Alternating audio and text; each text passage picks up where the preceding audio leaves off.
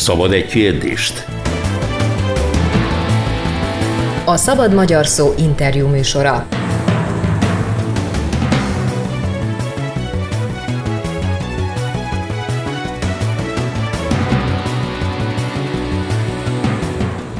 Sziasztok, ez itt a Szabad Magyar Szó podcastjának legújabb epizódja, én Orsi vagyok, ma pedig Besnyi Szabolcsal fogunk beszélgetni, aki járt már valaha Moravicán táborba, annak valószínűleg ez a név ismerősen csenghet, de azért megkérem Szabit, hogy mutatkozzon be nekünk.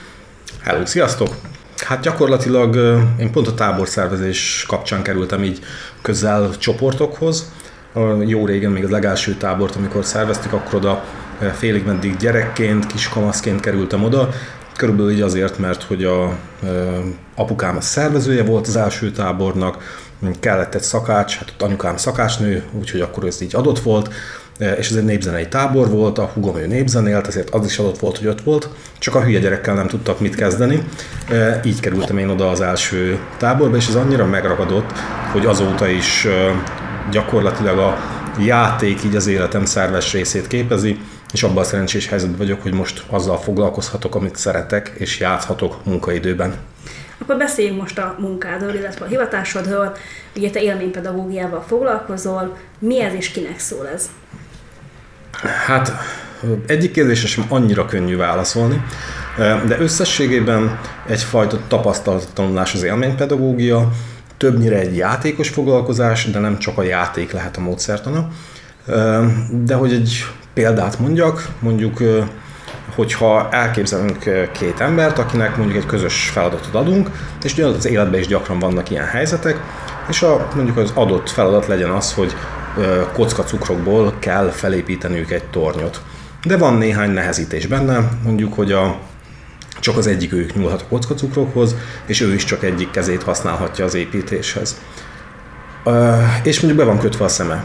Így egyedül szinte lehetetlen megcsinálni a feladatot, de a társa segíthet neki. Ő viszont nem nyúlhat sem a kockacukorhoz, sem a társához, így szóban instruálhatja. És vannak olyan párosok, persze ez nem mindenkinek kihívás, de ez célcsoportra olyan példát hozunk, olyan játékot hozunk, ami számukra kihívás. Így, ha ez nekik kihívás, akkor egy nagyon jó kis együttműködés lehet. Ami megmaradhat a játék szintjén, vagy pedig tovább megyünk, és hogyha élménypedagógiáról beszélünk, akkor ezt rendszerint követi egyfajta feldolgozás. Amikor tudunk arról beszélni, hogy itt mi minden történt, hogy építettek, hogy érezték magukat, mi az, amit mondjuk legközelebb is így csináltak, mert tök jól csináltak, és érdemes máskor is így csinálni, mi az, amit esetleg legközelebb változtatnának rajta, amit még jobban csinálnának. És így a kettőjük együtt játszása, együtt működése szülhet olyan tanulságokat, amit már az élet más területein is lehet használni. Azt gondolom, hogy az élménypedagógia és a játékpedagógia is nagyon jó tudja modellezni az életet, és hogy olyan helyzeteket teremt, ami a való életben is megszülethet. Sőt, olyan érzelmek is lehetnek benne. Én néha hallok olyan mondatot, hogy hát ne sírj, ez csak egy játék. De valójában a játék alatt is át lehet élni hatalmas kudarcot, megbántottságot, sértődést, félelmet, akár rettegést, dühöt, vagy éppen pozitív érzelmeket, katartikus sikerélményt, és egy játék vagy egy élménypedői foglalkozás alatt mindez megtapasztalható. Ami nagy különbség viszont így a való világhoz képest, hogy a, itt nincs plusz következménye. Hogyha én a saját családomnak főzök mondjuk egy vacsorát, és meghívom akár a családomat, akár a baráti körömet, és közben leégetem a kaját, az nagyon rossz érzés. Ugyanilyen rossz érzést át lehet élni egy játék közben is. Csak a valóságban a többiek éhen maradnak, és én is. Egy játék után pedig az érzést megélem, de nincs utána az a plusz következmény, utána még lesz mit ennünk mindannyiunknak, nem ezen múlik az, hogy, hogy, hogy utána tudunk-e enni. És ilyen szempontból az élménypedagógia az nagyon sokat tud segíteni abban, hogy tanuljak saját magamról, hogy a csoport tanuljon szintén magáról, hogy fejlődjön a csoport, és tovább tudjon lépni. És nagyon sokféle területen lehet tanulni. Tehát maga az élménypedagógia, hogyha nagyon röviden kellene így körülírnom, akkor talán valamilyen választ adnék. Tulajdonképpen kinek szólnak ezek az élménypedagógiai eszközök, akár megtanulva, akár megtanítva? Ha résztvevőket nézem, akkor lehet akár egy fő is a résztvevője, hiszen lehetnek olyan gyakorlatokat csinálni, ami egy főnek szól. És nyilván lehetnek párok, kis csoportok és akár teljesen nagyobb csoportok. Ha azt nézem, hogy azok a csoportok mivel foglalkoznak, akkor akár el tudom képzelni, hogy már egy oldás alsós csoport is foglalkozik élménypedagógiával, ha bár játékpedagógia inkább, ami az óvoda, és ahogy haladunk fölfelé, inkább át lehet menni az élménypedagógiába. Ez nem azt jelenti, hogy ott a játékpedagógit ne lehetne használni, de azt nem nagyon tudom elképzelni, hogy egy hosszas feldolgozáson egy óvodás csoport részt vesz. Viszont nem csak gyerekekre lehet használni, most jelenleg épp egy felnőttekből álló csoportnak fejeztem be egy tréninget, ahol maga a módszer mindvégig az élménypedagógia volt, és a legkülönfélébb területen dolgozó felnőtteknél is lehet használni, lehet akár egy céges felsővezetésnél használni, és lehet használni, nem tudom én, pedagógusoknál, vagy jelen esetben éppen szociális munkásoknál dolgoztunk az élménypedagógumi útszerével, tehát nagyon-nagyon sokrétű. Ha úgy nézem, akkor kiválóan alkalmas a szociális kompetenciák fejlesztésére, de akár lehet vele egy-egy konkrét területen is eredményeket elérni. Nagyon sokat beszélünk arról, hogy a pedagógusok túl vannak terhelve. Mennyire lehet az élménypedagógiát behozni a tanterembe? Én azt gondolom, hogy, hogy szinte teljes mértékben, mert nagyon sokféleképpen megjelenhet az élménypedagógia vagy a játék a közoktatásban. Ha belegondolunk abba, hogy mondjuk egy diák, vagy akár én magam régebben mennyire voltam fáradt 4., 5., 6. órán, és olyan is volt, amikor 7., sőt akár 8. óránk is volt középiskolában, hát ez gyakorlatilag teljes egészében leterhelt, és nem tudtam már figyelni. Sőt, most felnőttként is azt mondom, hogy ha napi 6-7-8 órát egyfolytában kell dolgoznom, az nagyon nehéz. Ha viszont mondjuk az óra elején rá tudsz szállni a pedagógus két percet arra, hogy valami egyszerű játékot, amivel van valami kis minimális mozgás lejátszon, akkor ugye a mozgásnak köszönhetően a szív egy picit gyorsabban ver, több vért pumpál a szervezetben, az agyba is, picit felfrissülnek a diákok, ugyanakkor, hogyha azt a játékot élvezik, akkor motiváltabbak lesznek, és nekem az a tapasztalatom, hogy van egy kapcsolat így, hogyha játszok az órán, akkor az jól érzi magát, és ez az érzés, ez így kapcsolódik a, valahogy a tananyaghoz is, és a tantárgyhoz is, sőt, még a pedagógushoz is, hogy így jobb lesz a kötődése a diáknak. És akkor igen, azt lehet mondani, hogy két percet elveszítettem az órából, és jobban figyelnek, lehet, hogy hatékonyabban, gyorsabban tudok haladni, nagyobb a motivációjuk, és ha így nézem, akkor meg lehet, hogy nagyon sok percet megspóroltam vele, hiszen gyorsabban tudunk haladni, hatékonyabbak vagyunk. De más módon is megjelenhet az élménypedagógia. Hogyha egy hosszabb élménypedagógiai gyakorlatban gondolkodom, akár csak az előbb említett példát, hogy párokat hozok létre, és párban kell közösen felépíteni kockacukorból egy tornyot bekötött szemmel, és csak egy kezet használni, és másikat irányítani, ez ugye sokkal összetettebb, főleg, hogyha még utána egy feldolgozást is csinálunk, akkor erre több perc is rámehet, vagy akár az órának a fele, esetenként akár a teljes órát rá lehet számni, és akkor azt mondom, hogy hú, hát ez elment az adott tantárnak az idejéből. Ugyanakkor meg egy ilyen helyzetben, hogy mondjak egy konkrét példát, pont ennél a játéknál fordult elő egy harmadikos osztályjal, hogy a, hát nem tudták megcsinálni, mert közben összevesztek, és amikor befejeződött a játék, akkor a kockák gyakorlatilag ledőltek egymásról, volt, amit szándékosan döntöttek le, volt, amikor nem tudták annyira stabilan fölépíteni, volt, akik igazán olyan konfliktus alkot köztük, hogy el sem tudták kezdeni, és akkor mondhatnánk azt, hogy hát ez egy, ez, ez egy kudarc. És valahol lehet tényleg kudarc, viszont utána jött a feldolgozás. És én azt mondom ezekre a helyzetekre, hogy ez élménypedagógia, és nem sikerélménypedagógia, ami azt jelenti, hogy a kudarcot meg lehet tapasztalni a, játék és a gyakorlat közben is. De hogy ennek lehet valahol előnye, legalábbis csinálhatunk belőle előnyt. Én utána megkérdeztem a résztvevőket, hogy mit gondolnak, hogy most itt mi történt. És hát először elkezdtek engem okolni, mondták, hogy ez mennyire rosszul volt levezetve, mekkora hülyeség ez a játék, és ettől sokkal negatívabb szavakat is használtak. Aztán kérdeztem őket, jó, oké, ezt tegyük fel, hogy így volt, mi volt még a gond? És akkor mutogattak egymásról, hogy mennyire kiabáltak a többiek, hogy mekkora hangzavar volt a többiek miatt, és akkor megkérdeztem, hogy oké, de ameddig ilyen nagy hangzavar volt a többiek miatt, addig te mit csináltál? Hát én épp mondtam a társamnak, hogy ő mit csináljon, és mondtad? Hát valójában nem, ő is kiabált, hogy biztos meghallja a társa. És nagyon gyorsan eljutottunk odáig, hogy azért nem tudták felépíteni, mert akkora hangzavart teremtettek, amiben nem tudnak együtt dolgozni. És amikor megvolt ez a felismerés, akkor utána már nagyon gyorsan meg tudták fogalmazni, hogy egy következő helyzetben majd nem lesz ekkora hangzavar, oda fognak figyelni egymásra, csendesebbek lesznek. Némelyikőjük még azt is felfedezte, hogy hát úristen, ők mindig így csinálják, hogy mindig ilyen hangosak, és hát szegény tanítónőnek ezt kell megélnie minden nap. És azt gondolom, hogy onnantól kezdve, hogy ezeket így kimondták, és tanulságként meg tudták fogalmazni, hogy legközelebb már nem így lesz, ez valahol mégis sikerélmény pedagógia. Tehát nem feltétlenül azzal mérem az élménypedagógiai foglalkozásnak a sikerét, hogy el tudják érni azt a, tudják-e úgy teljesíteni a feladatot, ahogy én azt szeretném, hogy felépül-e az a torony, hanem sokkal inkább, hogy mivé fejlődnek.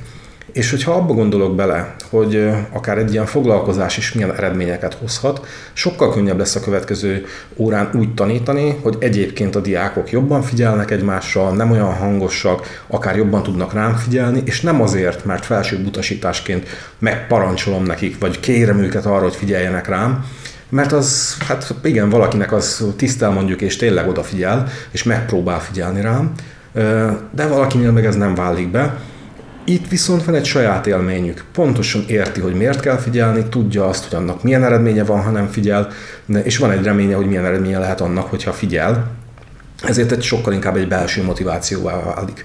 És igen, van olyan, hogy egy alkalom az nem fogja megváltoztatni. Ez most ilyen nagyon csodaszerűen mondtam el, hogy hú, hát egy alkalom alatt milyen eredményt el lehet élni, érni, és hozzátartozik az igazsághoz, hogy ebben az alkalommal tényleg egy alkalom után ilyen dolgokat kimondtak, Viszont biztos voltam benne, és ez be is igazolódott később, hogy a következő alkalommal ugyanúgy fognak dolgozni, mint előtte, vagyis ugyanúgy hangzavar lesz. Mert hogy előjönnek azok a működések, amihez ők hozzá vannak szokva. Főleg egy olyan helyzetben, amikor esetleg valami feszültség van, konfliktus helyzet van, akkor úgy nem gondolják át előtte, a felnőttek sem egyébként, sok, sok esetben, hogy pontosan akkor ezt tudatosan hogy lehetne jól alakítani, hanem előjönnek a megszokott működések.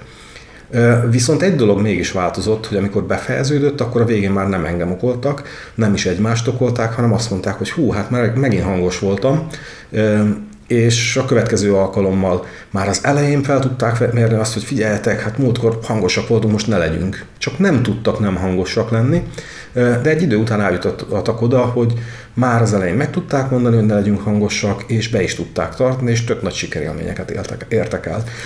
Először csak a játékok terén, aztán ugye ezt át tudták ültetni más területekre is, és már a tanórán is jobb eredmények lettek. Csináltunk erről egy felmérést egyébként, három éven keresztül dolgoztunk egy csoporttal, és csak a szociális kompetenciák fejlesztésével, a csapat építésével foglalkoztunk, de az volt nagyon izgalmas benne, hogy nem csak a szociális kompetenciák fejlődtek, nem csak a csapat alakult, és nem csak ők tudtak együtt jobban működni, eh, hanem a tanulmány eredmények is pozitív irányba változtak. És megfigyeltük a velük azonos eh, korosztályt, egy másik osztályt, akikkel nem is találkoztam, eh, és hogy náluk ez a változás, ez a pozitív irányú elmozdulás nem volt látható, sem a csapat együttműködésben, sem pedig a tanulmányi eredményeknek a pozitív irányú elmozdulásában. Ugye ezek nagyjából elmondható, hogy ezek mind offline élmények. Mi a helyzet az élménypedagógiával és a koronával, illetve a távolítatással? Most már kifele lábalunk ebből, de azért az elmúlt két év az bőven erről szólt, hogy a csapatok úgymond egy kicsit feltörte az, hogy hát mindenki otthonról tanult, illetve otthon ült. Igen. Ö, elsőre ez nekem is egy nagyon ijesztő dolog volt, hogy úristen, hát én gyakorlatilag a, az egész életemet úgy töltöm, hogy csoportokkal foglalkozok, személyes találkozások vannak, és pont ezt vette ki a korona belőle. És azt hiszem, hogy pont az élménypedagógiából szerzett tapasztalataim, megerősítések, ahogyan én magam is fejlődtem azáltal, hogy, hogy az élménypedagógiát használom módszerként a munkámban, megpróbáltam ezt átkeretezni, hogy oké, okay, nézzük meg akkor, hogy mit lehet csinálni. És nem gondolom azt, hogy az online tér tudja helyettesíteni a személyes kapcsolatokat. De amikor csak erre volt lehetőség, akkor gondolkodtam azon, hogy mit tudok ezzel kezdeni. És, és azt gondolom, hogy, hogy sikerült olyan megoldásokat találni, amikor tudjuk az élménypedagógiát használni, akár az online téren keresztül. Hogyha azt mondom mondjuk a csoporttagjának, akik bejelentkeznek egy digitális felületen, és mondjuk létrehozok két csoportot, és a csoportoknak az a feladata, hogy az ABC első 20 betűjével, vagy akár az összessel kell, hogy hozzanak egy-egy tárgyat. Tehát kell egy tárgy az A betűvel, kell egy tárgy, hát mondjuk alma, vagy az ablak, egy az, egy az A betűvel, a B-vel, és így mindegyikkel. És adok mondjuk az elején nekik időt arra, hogy nem hozhatnak még oda egy tárgyat sem maguk elé, de megbeszélhetik csoportonként külön azt, hogy ki melyik tárgyat hozza, gondolkodnak ezen az egészen, megtervezik a folyamatot, majd utána adok időt arra, hogy odahozzák, és valami nagyon rövid időt, mondjuk egy két-három percet, hogy így mindent meg kell csinálni. Tehát ahhoz, hogy ezt két-három perc alatt megcsinálja a csoport, nagyon jó meg kell tervezni. És a végén pedig tudunk akkor arról beszélni, hogy mennyire volt hatékony az együttműködésük, hogyan kommunikáltak közben egymással. Mert ez pont egy olyan helyzet, amiben lehet egy nagy nyomás az, hogy hát hú, időre gyorsan meg kell majd csinálni, és emiatt akár a kommunikáció kárára mehet, hogy feszültebben reagálok a másikra, olyan szavakat használok, ami a másik számára esetleg sértő, és ugye azt gondolom, hogy ez nem csak az iskolában a diákokkal használható így, hanem akár egy munkaközösségnek is tud nagyon hasznos lenni, mert olyan dolgok jöhetnek felszínre, amik egyébként is ott vannak, csak sokszor besöprődnek így a szőnyeg alá, és a konfliktus ezáltal így eszkalálódik, egyre inkább erőteljesebb lesz, nem kerül feloldásra, és sokszor már csak akkor veszük észre, amikor már akár túl késő. Így viszont nagyon könnyen felszínre jöhetnek ezek, és még időben tudunk róla beszélni, úgy, hogy közben abból valamilyen tanulság is születhet, amit tovább tudunk vinni más, helyszín, más helyzetekre is. Beszéljünk egy kicsit a nyári táborokról. Te hány éve foglalkozol nyári táborokkal? Hát én abban a szerencsés helyzetben vagyok, hogy tényleg szinte gyerekként kerültem bele ebbe a közegbe és ebbe a közösségben, úgyhogy nagyon büszkén azt mondhatom, hogy idén most már a 30. év, hogy táborral foglalkozom, táborszervezéssel. A korona alatt maradt el tábor, én úgy tudom. Ti hogyan láttátok mondjuk a nagy visszatérés követően, mennyibe volt más mondjuk a gyerekekkel foglalkozni így ennyi offline és online töltött idő után? Azt gondolom, hogy talán a táborban ez még nem is volt annyira szembetűnő. Abban az évben számomra nagyobb volt, amikor elmaradt a tábor, akkor talán jobban éreztem azt, és több visszajelzést kaptam a, a tábor hiányáról, hogy az, az nehezebb, hogy most nincs. És amikor újra volt, akkor Hát ugye mi mindent élőben szerveztünk ott meg, amennyire az adott lehetőség, tehát amennyire lehetőség volt erre, de hogy ott voltak a személyes kapcsolatok, ott voltak a játékok, és azt mondanám, hogy talán volt anna, abban egy kis ilyen tetten érhetősége a Covid-nak, hogy, hogy motiváltabbak voltak, jobban akarták csinálni a gyerekek a, a feladatokat, de ettől függetlenül azt gondolom, hogy olyan túlságosan nagy változást nem tudtam tapasztalni az előző évekhez képest. Elmondható, hogy te abban a szerencsés helyzetben vagy, hogy te tulajdonképpen látsz gyerekeket kiskamasszá csöpheredni, és utána elhagyni a tábort. Több generációval is találkoztál, így hogyan látod, valóban nehezebb lenne a mostani fiatalokkal, nehezebb őket megnyitni, nehezebb velük kommunikálni? Hát én azt gondolom, hogy talán más, mint mondjuk 30 évvel ezelőtt. Mm, és nem gondolom azt, hogy feltétlenül nehezebb lenne. Én azt látom, hogy, hogy a világ fejlődik, és hogy alapjában véve ezzel így nincsen gond.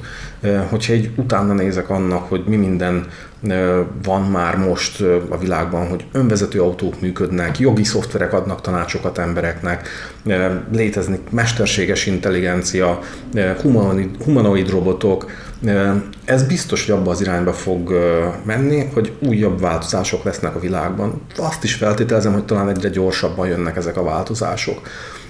És hogyha lesz változás, akkor azt gondolom, hogy valahol az a feladatunk, hogy ezekre a változásokra felkészítsük a gyerekeket, mert most már nehéz azt megjósolni, hogy mondjuk aki most egyetemista és pedagógiát tanul, ő amire befejezi az egyetemet, és elkezd dolgozni, és kap mondjuk egy elsős osztályt, és amire abból az elsősből munkavállaló lesz, addigra mire lesz majd szükség, milyen munkakörök lesznek. Valószínűleg 20-30 évvel ezelőtt nem nagyon tudtuk elképzelni, hogy lesz majd youtuber vagy vlogger, és ugye ezzel pénzt lehet keresni, és valószínűleg vannak olyan szakmák is, amik meg megszűnőben vannak, hiszen nem gondolom azt, hogy jelen pillanatban egy jogász tudna helyettesíteni egy jogi szoftver, de vannak olyan területek, ahol már működik jogi szoftver. Most még nem ott tartunk, hogy teljesen ki lehet venni a sofőrt az autóból, de azért már vannak teljes egészében önvezető autók, és hogy valószínűleg egy-egy szakma meg fog szűnni. Tehát akkor most mit is kellene tanítani annak, aki pedagógiai szakon elkezd tanulni az egyetemen? Én biztos vagyok benne, hogy amiket egyébként tanulnak, annak van valamilyen szintű létjogosultsága. Ezért nem azt mondom, hogy az nem kell, hanem én kiegészíteném azzal, hogy az kellene talán legfontosabbnak lennie, vagy az egyik legfontosabbnak, hogy a változásra való felkészülés, hogy ha egy gyereknek lesz egy új élethelyzete, akkor azzal meg tudjon birkózni. És hogy azt gondolom, hogy erre egy nagyon remek táptalaj lehet az élménypedagógia, hiszen egy-egy játékban rengeteg minden változik, alkalmazkodni kell, figyelembe kell venni a másiknak a döntéseit, érzéseit, a saját érzéseimet fel kell, hogy tudjam mérjem, hogy éppen most mi van bennem, az hogy hat rá, esetenként ki kell tudnom mondani, felelősséget vállalni a döntéseimért, és ugye ez mind-mind segítheti azt, hogy egy új helyzetben is jól tudjak működni. Nyitottak erre a fiatalok, illetve azok a kis kamaszok, kamaszok, akik a táborban megjelennek? Én azt gondolom, hogy általánosságban mondhatom, hogy az emberek nyitottak. Ha mégsem, akkor annak viszont megvan az oka, mondjuk az, hogy amit választottam játékot, az nem elég nagy kihívás nekik. És egy unalmas játékban én sem szeretnék részt venni. Szerencsére az élménypedagógia nagyon tág kereteket biztosít, az indoortól az outdoorig, az páros gyakorlattól a teljes csoportosig, és tényleg azt gondolom, hogy nagyon-nagyon széles játékskálán, és nem csak játékskálán, hiszen egy élménypedagógiai foglalkozásra tekinthetek úgy is, hogy mondjuk nem játékot használok, hanem közösen kell megfőzni egy bográcsost. És amíg ez egy feladat, vagy egy főzés, addig megmarad azon a szinten. De ha azt mondom a csoportnak, hogy e, akár egy általános iskolás osztálynak, hogy figyeljetek, az osztálykiránduláson az lesz a feladatok, hogy ti főzétek meg a nem tudom milyen pörköltet, bográcsost, döntsétek el, hogy konkrétan mit szeretnétek, ahhoz nézzetek utána, hogy milyen recept alapján csináljátok, be kell szerezni a hozzávalókat, elő kell készíteni, és erre kaptok most időt, hogy megtervezzétek. Aztán valahogy azt megcsinálják, és a végén meg ránézünk egy feldolgozás keretén belül, hogy hogyan tervezték meg, hogyan kommunikáltak egymással, közben volt-e olyan, amikor megsértették a másikat, ő érezte magát megbántva, és hogy önmagába ténylegesen azt megnézni, hogy maga az a folyamat, amiben részt vettek, abból ők mit tudnak tanulni. Aztán ugyanígy meg lehet nézni, hogy magát a főzés alatt ott mi történt. Tudtak úgy segíteni egymásnak, ahogyan az a másiknak megfelelő volt, vagy esetleg túl segítették, vagy egymásnak egyáltalán nem segítettek.